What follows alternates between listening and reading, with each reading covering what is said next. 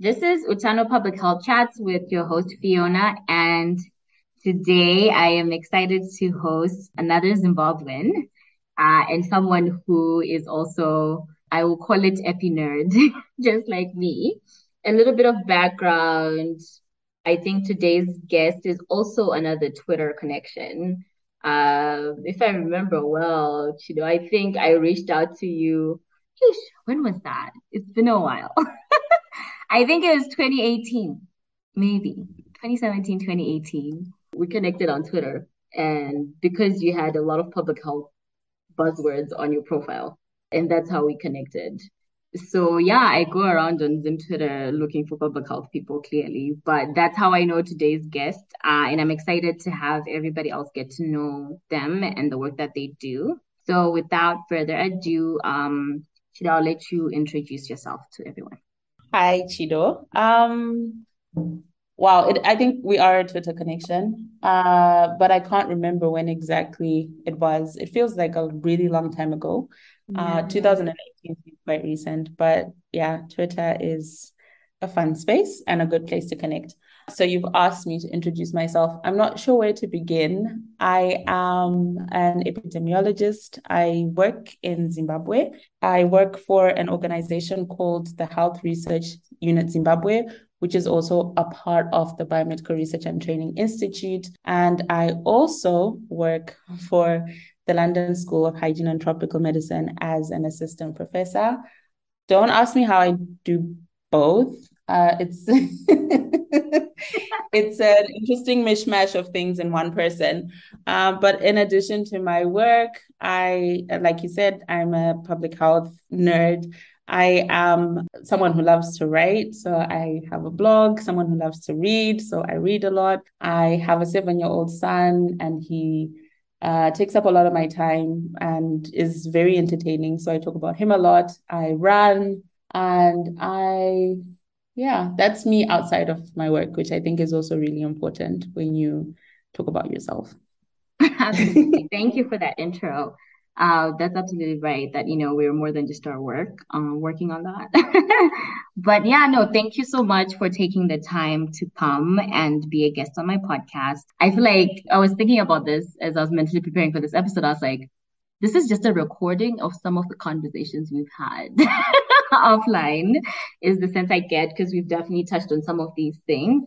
Uh, but yeah thank you. Thank you for introducing yourself. Um, just to get a little bit more into the weeds so you would describe yourself as an epidemiologist and you said you work in zimbabwe. Uh, it sounds like you have multiple hats and roles. And then um, how long have you been doing the kind of work that you're doing now? Oh wow. So I started working on research projects nine years ago, and I've still continued to work on research projects. But more recently, I've taken on more academic roles. And so I would say I've been working in like an academic capacity for the last year. Mm-hmm. And also within the research roles that I've done, they've shape shifted quite a lot over the years. So what I started off doing in 2013 is similar, but also very different to what I do now in the sense that there's been like a lot of career progression and mm-hmm. and growth, which even though like the same kind of work, you take on different roles within that work. So nine years, but the last year has just been very different to all the previous eight in the sense that it's more of academia um, which is a whole new beast on its own. Yeah, wow. I feel like we'll, we will need to separate. I, I've been thinking like in future seasons of the podcast, we'll do like theme focused episodes and do maybe mini panels. So mm-hmm. we'll definitely do one on academia or at least academ- academics in public health. But um, yeah, so nine years, nine years roughly since you entered this, you know, this world of like research in public health or public health work in general. Yeah. Okay. Wow, that's amazing. Nine years. It's a lifetime. It's a lifetime. It's even before Malachi was born. That's something I'm like nine years. that's yeah. Great. So you have a wealth of knowledge. And in those nine years, have you primarily been focused on work in Zimbabwe only, or have you also touched in other countries? So most of the work that I've done has been in Zimbabwe, but in the last few years, I've also started doing a lot of work, mostly um, consultancy work in other countries within sub-Saharan Africa. Mm-hmm. Um, and then, in addition, we also are part of research projects projects that are multi-country. And so it means that while you are the site lead or the PI for Zimbabwe, or working in Zimbabwe, you're also doing kind of the same work across multiple different countries. Mm-hmm. And then in the end, we bring together the data and um, the analysis. I think one of the things that I uh, love about my work, which I think we'll get to this, is that there's a lot of collaboration. So even though you know the work is in Zimbabwe, for example, you might or you definitely come across other researchers doing the exact same thing in Malawi or Kenya. And then in the end, you end up combining your data and doing joint publications. And I think part of that is also understanding their landscape and your landscape and how those like two different things speak together. So I would say a lot of work in Zimbabwe, but also a lot of work across multiple countries and trying to see the overlap between that and like the specific subject area. Okay. Oh, that's pretty cool. And you're right that, yeah. Okay. So you kind of like started in one context and then it's applicable in others. And that's how you, and it sounds like for the work you've been doing, it becomes multi country. And then that's where you get to interact with different teams, different countries, and different contexts. Absolutely. Yeah. Which is pretty cool and exciting. Um, yeah, so maybe let's start with okay, so now we know where you're from, now we know where you're based and the kind of work that you do and the roles, and you've been doing it for um, close to a decade now. Uh, let's talk about, let's go back to the beginning. Like how you say it's 2013. Why did you choose this career path or how did you happen? Did you happen upon it? Has this something, is working in public health, doing research, and now academia, has this been something that you've always wanted to do? Or like, how did you end up here? Yeah. Uh, that's a funny story. I, oh, wow. Where do I begin? So 2013. So I started 2013 version of Chido. Beginning of 20, well, 2012, 2013. My first degree is mm-hmm. in biomedical science with business. And okay, I'm really sorry. I'm going to take this a step back so that it makes sense. Right. Yeah. When when I was in high school, I was really good at sciences, uh, but I also really liked history. And I I remember like picking A level subjects and saying I want to do history, biology, maths. History, bio, and maths is what I wanted to do. Mm-hmm. And um, the deputy headmistress at the time said, That's really wild. We can't make it work on the timetable. You should do maths, bio, chem, and physics. Mm-hmm. And I ended up doing maths, bio, chem, and physics and then um i got to like finishing a level and like you you have enough points to do medicine or whatever. But i knew i didn't want to do medicine. And my parents kind of said you should do medicine. And everyone was like go and be a doctor. Do medicine. And i thought uh i really don't want to do medicine. And the compromise was biomedical science with business. So i thought okay it's the bio uh, and it's also got a business angle. And I think the business angle was like an influence from my parents who are in business. Mm-hmm. And then I went to university and started this degree. And I think in the first year, I was just like, okay, I really do not want to be in a laboratory. I love people. Um, I want to interact with people. I can't um, do this. But me being African, mm-hmm. it's it was really like, okay, you can't change your degree. You're here, do it mm-hmm. and finish it. And then you'll make a plan when you're done. Which maybe in retrospect might not have been the best thing to do, but it worked out in the end. So I finished my degree and I um, knew I did not want to be in the laboratory. So I came mm-hmm. back to Zimbabwe and met my current boss and I told her my story. I said, you know what, I got this degree, but I really want to interact with people. Um, I'm thinking of doing a, a master's in public health uh, to get myself out of like this laboratory based degree. And um, uh, that's how I started working in research. So she had a project. And that project was actually in Budiriro, which was really exciting for me, like doing HIV with young people. And I actually didn't do a master's in public health. I ended up doing a master's in epidemiology because I uh, didn't. I wasn't going to use my skill set from from undergrad, and I needed to develop a skill set. Um, and EPI was going to allow me to develop a skill set that I could then use over time. So, did I end up where I was by accident or intentionally? I think it was a series of events that mm-hmm. ended that got me in the right place eventually. So mm-hmm. when I look back, I think everything that I've done has played a role in getting me where I need to be. And it's then was like, oh, why am I doing this? Or it was very subtle, but it's all come together into this picture that makes sense. And I'm kind of like, oh, it's not by accident. Um, although, and you know, at some point it felt like I'm lost. Mm-hmm. What am I gonna do? yeah, no, absolutely. I feel like that's definitely now. I think I'm on my. This is like our tenth recording. I think. Mm-hmm. Uh, that's definitely a theme that's been coming up of like, I mean, there's definitely been, you know, with career journeys in general, not just in public health, right? That, you know, you either go in straight and it's like one plus one is equal to two and you do that. But for more people, it sounds like is that, like you're saying, it's a series of events, decision points, things that come up.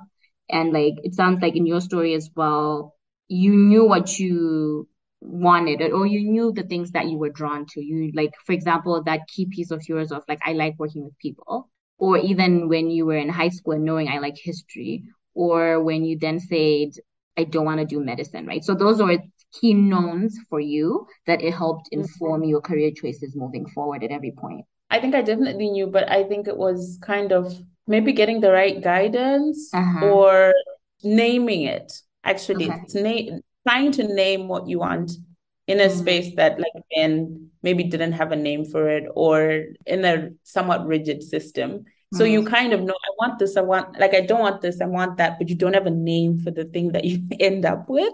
Uh, but like now it kind of has a name, which is interesting. In terms of the academia side, that was purely an accident. I will state I will state out loud in public. That was not my intention.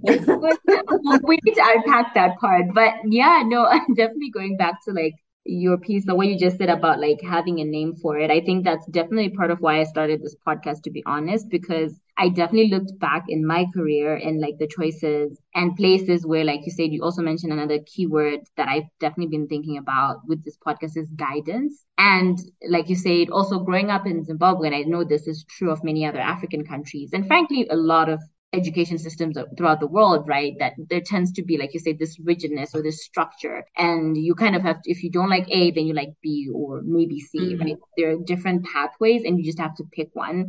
And sometimes it's hard to, even when you know that, like, for example, if it's like, I don't want to do medicine or like, yeah, when you know this is not what I want to do, but you don't have an alternative or you don't even have the, the adequate exposure or understanding that there could be something else for somebody who likes bio and likes history and likes to work with people, right? Uh, and I think that was definitely those were definitely key influences in my career path as well. Of like trying, I remember trying to describe what is public health now, but like you know, back in like 2008, trying to say, but I like this and I like that, and then people are like, yeah, go be a doctor. I'm like, no, it's not medicine. That's not medicine, but like there wasn't any vocabulary for it. You're right that naming is a key piece to say, okay, public health or epidemiology or research, right? Like research was not a thing I was familiar with until I was doing my undergraduate. so yeah. right Re- giving i think for me that's part of the goal of the podcast is to let people realize there's so many career paths and so many ways you could end up doing things that you love or are passionate about either in the field of public health or outside by just exploring. So thank you so much for bringing that up. Okay, so now we've gone through high school Chido, we've done undergrad Chido, and now you do, you said you end up doing an MSc in epidemiology. And I guess maybe let's talk about, you said, you said there's a specific skill set. That's how you called it, right? You said you wanted to acquire a new skill set. So maybe can you talk about what that looks like or what that means for you when you say you studied like epidemiology and you also described yourself, right? You're an epidemiologist. What what is that? I I remember googling this question when um, someone first mentioned it to me, like, "Oh, why don't you do epidemiology?" And I was like, "Okay, that sounds like skin stuff, maybe." Um, and it's it's actually not the easiest thing to explain, but essentially epidemiology is the study of diseases in populations. And um, thanks to COVID, a lot of people now know what epidemiology is, but we mm-hmm. essentially kind of figure out like what is going on in terms of diseases um, how to solve problems related to health. So, for example, we um, know that there is an outbreak of cholera. This is the classic one. Right. and um, we don't know what the cause is. And so we, we're kind of like health detectives. We go and like try and find out what caused the disease. Um, and then maybe if we know what caused the disease, we try and find out which people are more likely to get the disease or we try and find out like which medicine works best to cure this disease and uh yeah like how to improve health at a population level so mm-hmm. a doctor would look at a sick person presented in front of them and an epidemiology would look at okay we're getting 600 people coming to this hospital every day because they have broken legs. Um, let's try and figure out what is causing these people to have broken legs and and fix that whereas the doctor would like fix the broken leg and send you home which is not a downplay on doctors but it's it's like just how different the work is and how it all links to health. Right yeah. So it's kind of like a framing. Yeah so you're absolutely right. I i like that definition. I like the example of the broken legs. Yeah of showing that i like the also like the health detectives. But yes it is about like at a, at a population level more than whereas um i think healthcare workers at an indiv- like clinical doctors, right? They look at it at an individual. They're treating patients as they come, whereas epidemiology is more about addressing as a population or as a subpopulation, um, particular or figuring out disease issues, uh, which yeah. is cool. And I want to ask now. I'm thinking, oh, maybe should I ask this later? But like, so do you think for you you picked the masters in epidemiology because you specifically wanted that skill set or that you liked? Like what about it drew you to say okay this is the program that i want to do so at the time it, it really was about what what how can i place myself strategically for the future? Mm-hmm. um and and epi was going to allow me to strategically place myself for the future. But i think now with learning more about what it is and like what I do, I love so many things about Epi. Um, one of them being that I think I have an inquisitive mind. Mm-hmm. And my job is literally trying to answer questions. That is what I do all the time. And then the other thing is that it doesn't restrict you to one thing. So another thing that I discovered about myself over time is that I do actually get bored quite easily. And um, with EPI, you can decide to focus on one disease.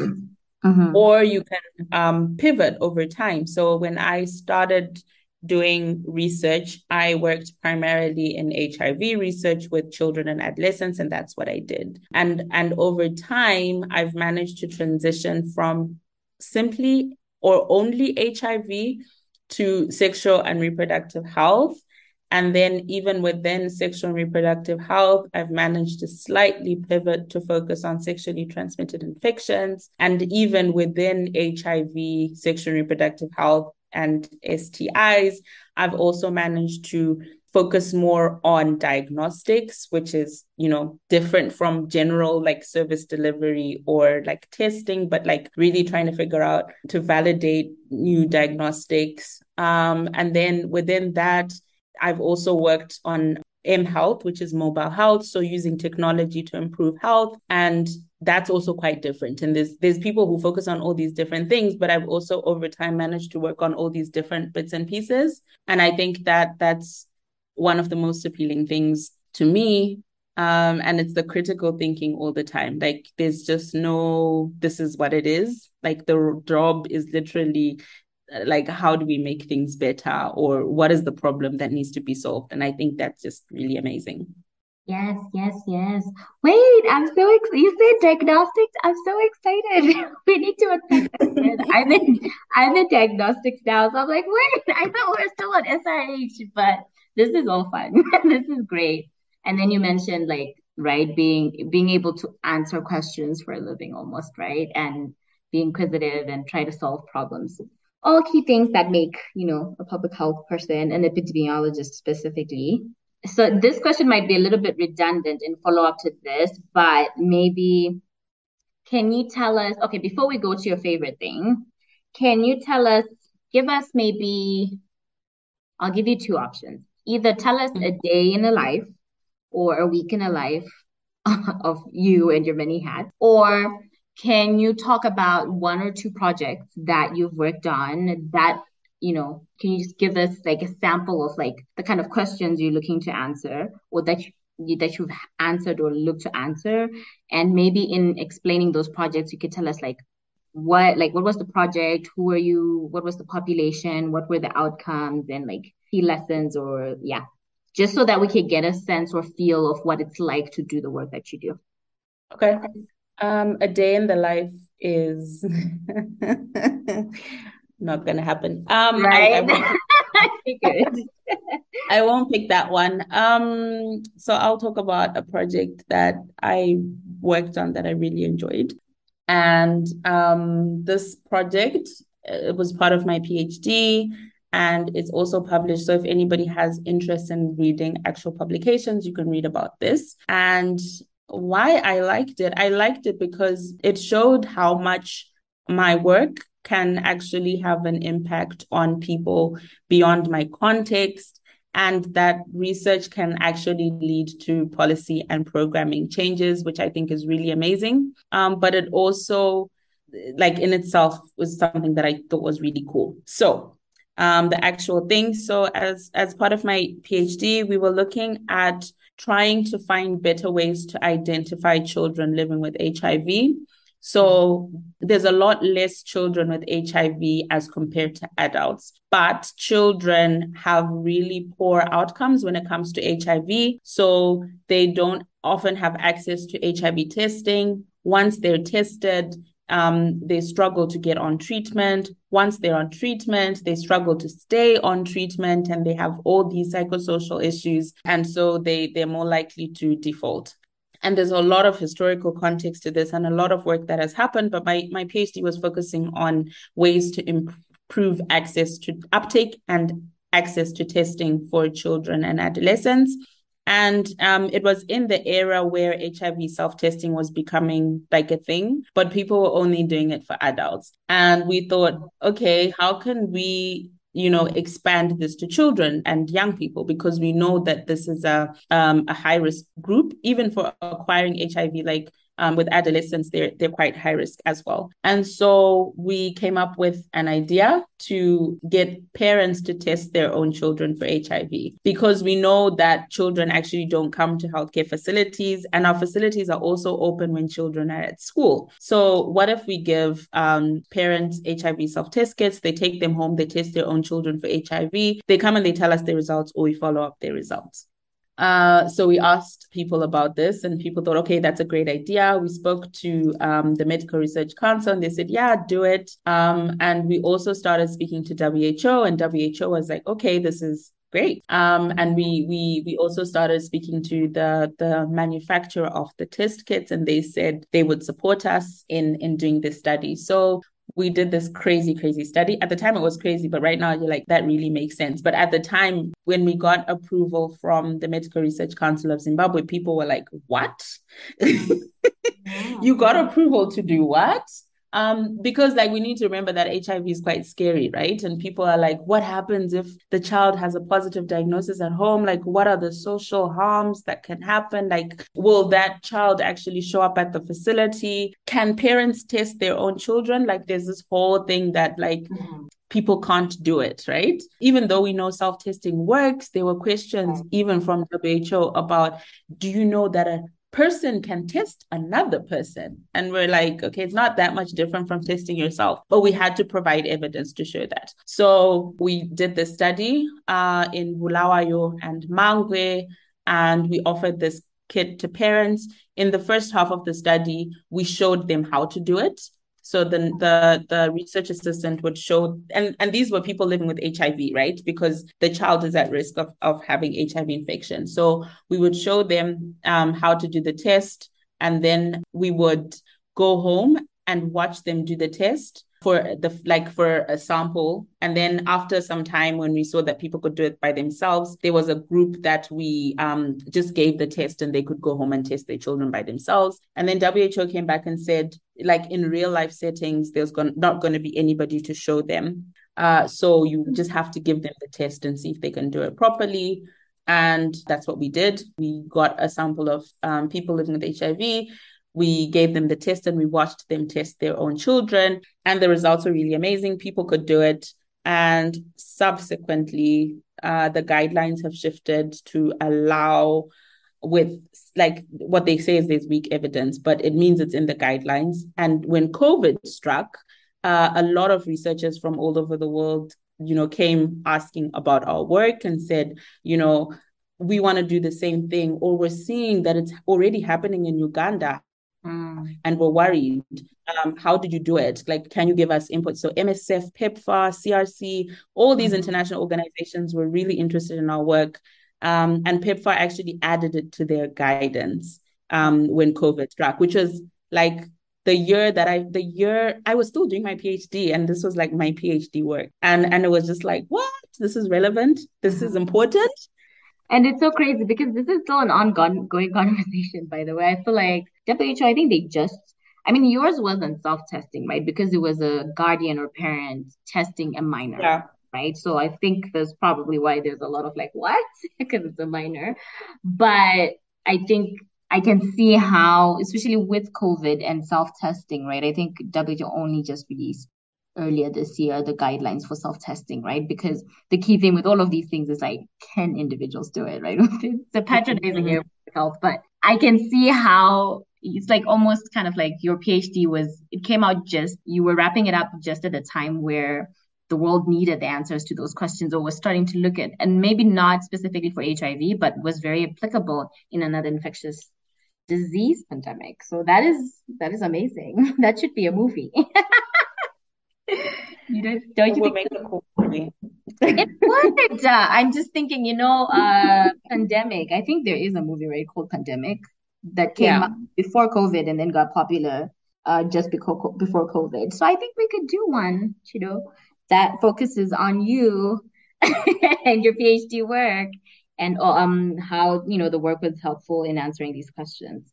Um, yeah, and if this happens, to get different actors though. Yes, but did, I'm just putting the record here that I would need a cut idea. just say yes, you get the copyrights, please. It would be inspired on true story with support with Channel Public Health Chats. and then who would we star as, you know? But that's pretty no, it, it really is like like you said, I like goes back to the health detective piece that you talked about, right? Of like you get to answer questions for a living, and then those questions even you know and like i mean even if they don't provide answers like the right answer or the right answer that we're looking for that knowledge that you produce is then transferable and can be used in other settings or in other disease areas and and that's helpful for future health outcomes right yeah i think it's it's it sets the foundation right so mm. it's not i think this was a very very unique case where it actually like changed things mm-hmm. or moved things along sometimes sometimes you do experiments that don't work. Mm-hmm.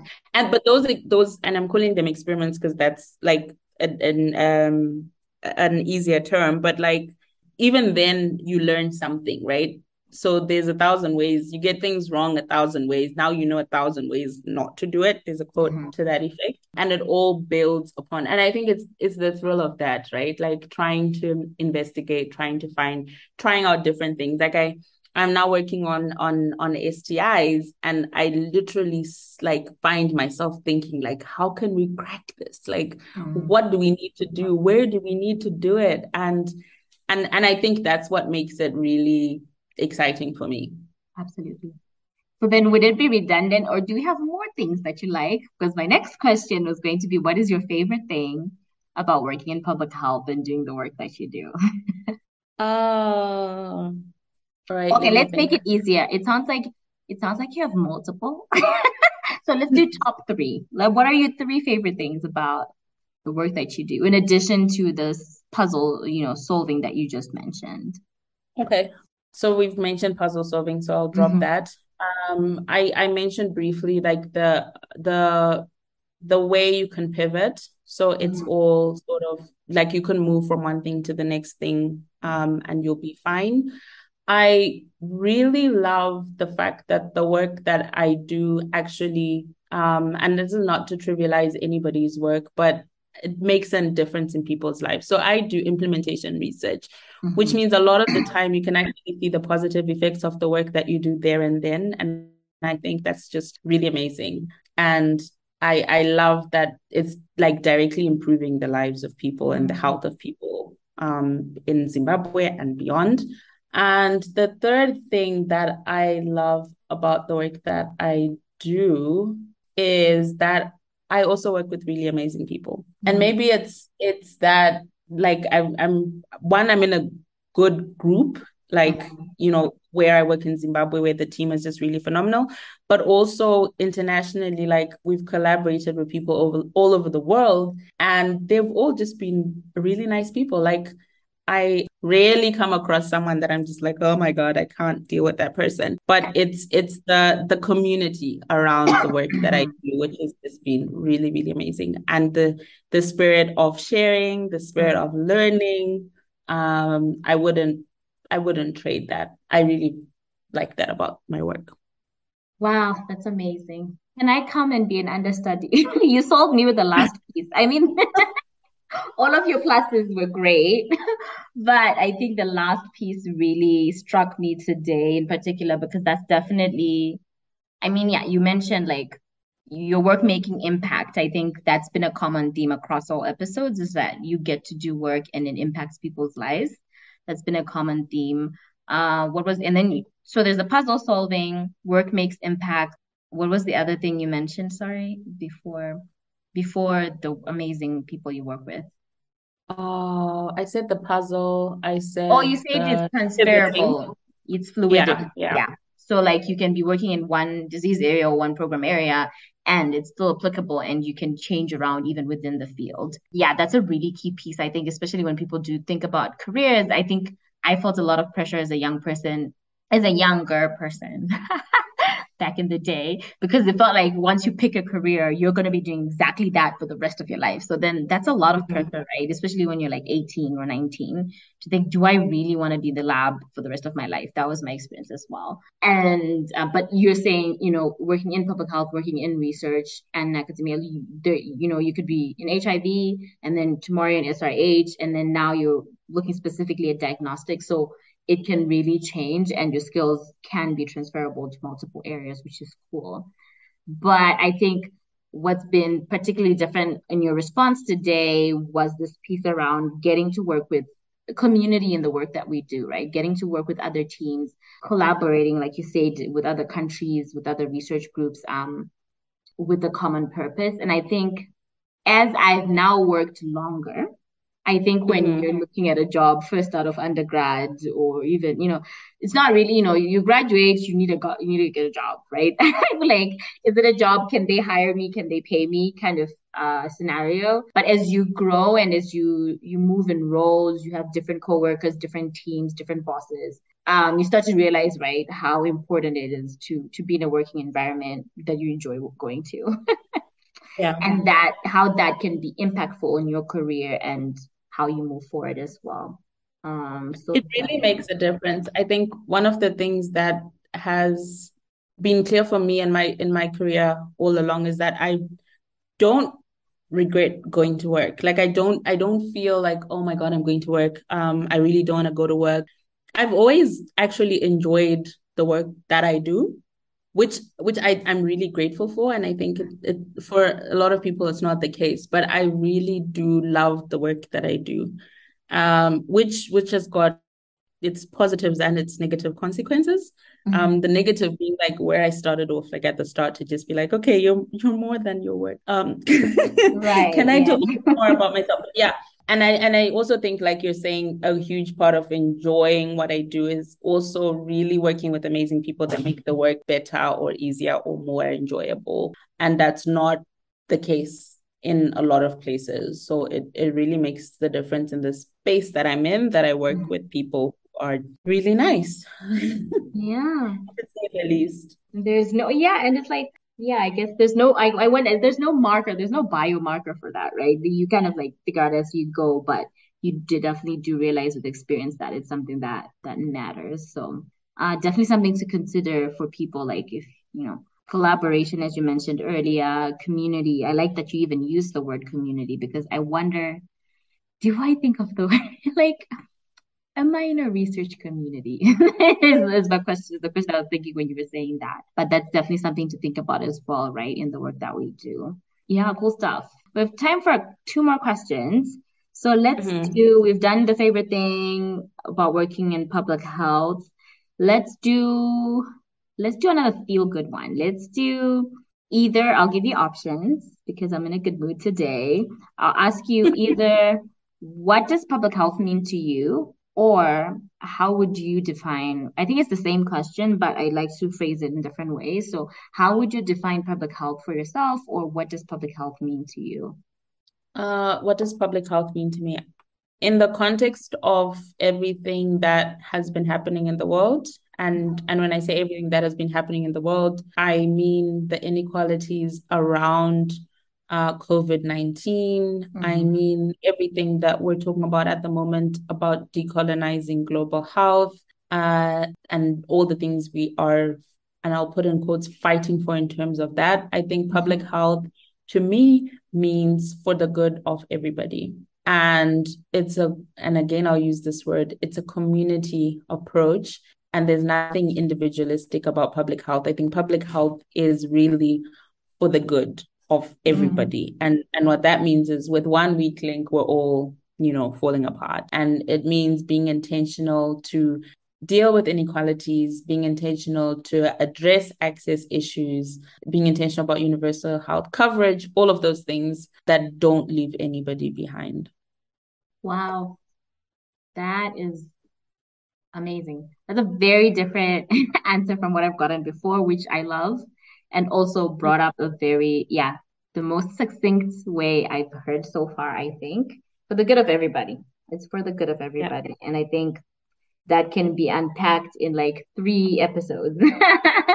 uh, you definitely mentioned decolonizing global health. You mentioned COVID 19 and like access, access to treatment, access to vaccines, access to care. Mm-hmm um, you're right. I think that COVID 19 in the past three years has, you know, two and a half at this point, I think, has brought public health on the center stage in a way that I think probably at a global scale, people hadn't really. I think with AIDS, with HIV AIDS, it was at a public, like at a global level, but I don't think there was as much, how can I put it? for for many reasons, right? HIV and COVID nineteen are different. So I do I, I think COVID nineteen was particularly different because it was airborne, right? Uh so everybody was kind of like in the conversation. And I like that. Yeah, that's the takeaway. Like your health is tied to my health. And we need to work, yeah. Where we and where I, one doesn't have access or don't, yeah. It's at a it's at an international level like global level, but at a national level, at a community level, we're not conscious of the people, we're often not conscious of the people that we leave behind. So uh, I'll give examples of people living with disabilities, for example. We are horrible when it comes to that and access to health and, and services. When we look at minority population groups so like the lgbtqi plus communities we we not good when it comes to that as well. Yeah so the it's it's at every level that for the good of everybody matters. Um even like in in zimbabwe i think something that people have been talking about recently is just the cost of healthcare and how poor our healthcare system is and how the impact of that is also felt in neighboring countries so yeah it's it's a lot that I think we can't go over in one one in one um, episode. But I think that is what public health is to me. Is really about communities at all the different levels. Uh, the one thing I wanted to touch on in my list of things was like mental health, for example. We mm. we're good at fixing bones and things you can see, but we're not good at like the inner being and the mental being, which is mm. really really important because that also affects the physical being. So yeah, it's a lot. It's a lot, but that that that that is public health, and I think I've fluctuated in all my past episodes. I think there are definitely some episodes, depending on, I guess, on the work that I'm doing and what's happening that week or month, I've definitely been like, it's a lot. Yay. That's why I love public health. and there's been some episodes where I've been like, oh my God, it's a lot. it's like, no, there's so much. Um, right. There, there's so much to cover, like you mentioned, from like mental health to, you know, communities that tend to like be forgotten or like unseen or tend to be like in the shadow when you think about access, uh, different disease areas that just don't make the cut for different reasons. And even the, the example that you brought up of like access for all or like, um, health for everyone, but like where, right? I think you know for a lot of times people that's within a, a geographic, right? It's, it's access to care for everyone in Rwanda, right? Because I'm in Rwanda. Mm-hmm. Then what happens mm-hmm. to people who, right? I think a very obvious example, like where you bring up, like when we had the earthquake in, was it an earthquake? It was when the volcano erupted and there was uh, earthquake activity and like within mm-hmm. a matter of a day, those people were refugees, right? So you wake up yeah. today, you're a nation of, you're an, you're a person of country X, something happens, and all of a sudden you have to pack up your life, but you are still seeking treatment, right? Whether it's for HIV, for one thing or the other. So now you're in another country and you still are a person and you're still deserving of healthcare, right? But that would then what does that look like? And I think you're right that this has been a conversation, at least on Zimbabwe and in South African Twitter, around like mm-hmm. who gets to get access to care but that that is refugee health is its own subset right under public health and something to yeah you touched on a nerve like i i um did a bit of work with Tongogara refugee camp and it's all of that i think you it's engaging with also people where they're at because and when we talk about access um i'm going to digress a bit but mm-hmm. you you also need to reach people at the level that they're at, right? So uh, the service might be there, mm-hmm. but the way that it's packaged might not speak to a certain population group. So um, without you know pointing fingers, for example, mm-hmm. some religious groups in Zimbabwe do not believe in access to contraception. Mm. But we also know that within those religious groups, some people do access contraception. And how do we make sure the services the service is available for those people who who want um, right. contraception? And when we look at like COVID 19 and you're talking about refugees, for example, so when I went to the refugee camp, it was soon after va- the vaccines had been introduced, and people were literally running away when it was vaccination day, you know? Wow. And and and in order to reach those people, even though we have effective public health um, interventions, in order to reach those people, we need to speak to them at the level that they're at. And I and and I'll speak about Twitter because that's where we kind of started this conversation as well. Is that like there was there's been a lot of messaging around force people, make it mandatory, or you know, scare people into doing things or even negative messaging about health interventions. It's all intertwined. Right. And and and and what I'm saying is access comes in different shapes and forms. Yeah. And we need to, even though we might have services or effective interventions, we need to package those appropriately to different population groups so that people actually take them up. And and it's often these vulnerable groups that then right. that need it but then don't take it up um even though it's there and i think that's also just another big thing that and and with things like covid-19 or or whatever else it affects everybody. You you think that oh these are refugees from xyz but one way or the other they are like consequences for everybody. And so that's that's what makes public health really important because it is it is really about everybody.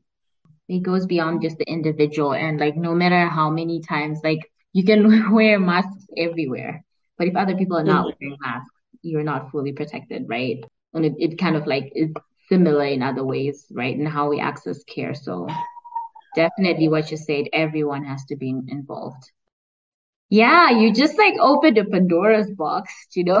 so now I'm like, I'm sorry. sorry. then I'm like, let's dig into this. No, we'll do separate episodes. We'll do separate episodes. We'll bring you back. But for the purposes of this episode, I think we've covered so much. Hopefully, other people have been able to see as well from your story the many ways, right? That ways in which you can get into the field and different things that people can work on from like we say the refugee health to the health promotion to the research to the working in the labs to patient care. That's all you know under this umbrella of public health.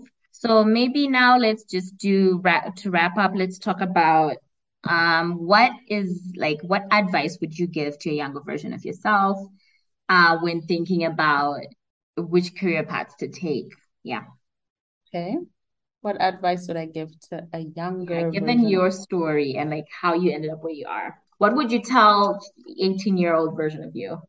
So the first thing that that came to mind when you said that is follow your bliss. So I'm just gonna say that mm-hmm. um, because that's the first thing that came to mind, and I'll trust my intuition. So younger me, yeah, fo- follow your bliss. Go go for the things that set your heart on fire. Go for the things you're passionate about sometimes it might not make sense. It might not make sense to the people around you. But I think it's in those things that you will find yourself and and at least like joy or happiness. So one of the things that I that I always say is like happiness is the goal. Like peace and happy love, peace, happiness. Like that is the goal. And a lot of that comes with just being in the right place. Uh so follow your bliss. Follow your bliss. Yeah. Yeah, absolutely. I mean, it never, I, am just thinking, I, I'm just thinking, idyllically, but I'm just thinking when you're younger, I remember hearing this when I was like 18, you know, I mean, over 20 or 22. And like, it just never felt like that was the answer but it's so interesting. Now looking back i'm like absolutely. I, sh- I should have just like went with like you said went with my gut went with my intuition. This is what i cared about. And like follow it or at least follow it at peace. I think sometimes at least for me i was following quote unquote my bliss but there was just so much hesitation right? So much doubt and so much like being unsure and not knowing right? Yeah. Yeah. Now now i'm also I, I agree with you. It's not easy. It's it and and that's why I think I would give younger Chido that that voice to say follow your bliss. Um, right. It's important. It's absolutely important. Yeah. Then I guess there's practical advice, but I, I'll stick with the mushy stuff for today. stick with the mushy stuff. Yeah, we'll, we'll have to. We'll have to. I do have a, a practical question, but I think we, we we talked about skills before when you talked about like what epidemiology is and the kind of like things that it allows you to do. So I think we've covered that a little bit. So maybe let's just shake things up a little bit before we mm-hmm. wrap it and say, I didn't ask, yeah, we talked about your favorite thing. And let's maybe talk about what do you know now about the field of public health, or maybe specifically the field of epidemiology or research that you wish you had known or understood earlier? Uh, yeah, that is a bit controversial. What what do I know now? yes. Okay. Yeah. So what I it's a lot of work. It's it's mm-hmm. a lot of particularly coming to academia. It's mm-hmm. it's really it takes a lot. It's it's work that is not and it, it's a good and a bad thing, but it's work that is not nine to five. It's work that's going to keep you up until 2 a.m. or wake you up at 3 a.m and it's really demanding in that regard so that's what i i wish i had known then mm-hmm. um and i suppose the other thing is if you're going to want to have a lot of money it's probably not going to be it don't and, say and, that and, and that's rel- it's relative it's relative actually let me say it's relative so okay uh-huh. like lots of money means different things to different people right mm-hmm. um so my definition of lots of money is like a lot of money. So I so whoever's listening to this will take it with a pinch of salt. But it's not like um it's not a corporate job, maybe. Let's it's not exactly not banking. Exactly. It's yeah. not banking and finance where you're gonna do this and do that. It's really like, yeah, something else. But you'll be following your bliss, you know, and you'll be doing the things. What did you say? That yeah, set the heart on fire. Yeah, right? no, I am I'm definitely happy. Um, but I think the other thing that I've I've learned also is that while money is not the most important thing, money is an important thing. It is. Um, and having it is really nice. So and and and and not to say that if you follow this path, you know, you're going to be poor and broke for the rest of your life. I mean, there's so many ways to make more money and to make a lot of money there's also consultancy which which is great you can also leave and like use the the skills that you have and work in pharma or wherever right so it's not restrictive but i think i think one of the things this is also really important going back to younger chido um, mm-hmm. and even current chido is also just being realistic about money we shy away from it right we skirt mm-hmm. about it da, da, da, da, but it's it's understanding money, being able to speak about money, being mm-hmm. able to, you know, ask about money, being able to negotiate when it comes to money. Like all yeah, of those things are important. And we don't learn them in school. I didn't learn them in school. I don't know where other people, but I didn't learn them in school. But I do think they are important. Um, and younger Chido didn't care about money. Um, mm-hmm. I would have wanted her to be equipped about right. that stuff. Yeah. Absolutely. You're definitely preaching to the choir. Because she like things. no, absolutely. That's definitely something to consider. And I think you're right that it is in terms of when you think of going back to what I mentioned, how we started the podcast, in terms of career guidance, I think it's very important as well to be very open with young people, right, as they make these decisions. What that means, but also I liked your your caveat of like things change. I found in the organization that I work, I come across a lot of people who didn't necessarily start out in public health, actually started in the private sector, started in banking and finance or in consulting, and have pivoted, right, looking to do jobs that uh, you know, give back or have more impact, like you said uh, into people's lives on the ground. So I think that's another maybe thing to add is that you you're not bound to the decisions you make when you're 18, when you're 20, when you're 25 or 30, to be honest, right? And you can mm-hmm. always change, especially given you know priorities and the things you mentioned. Like you didn't care about money when you're younger. I think a lot of us didn't.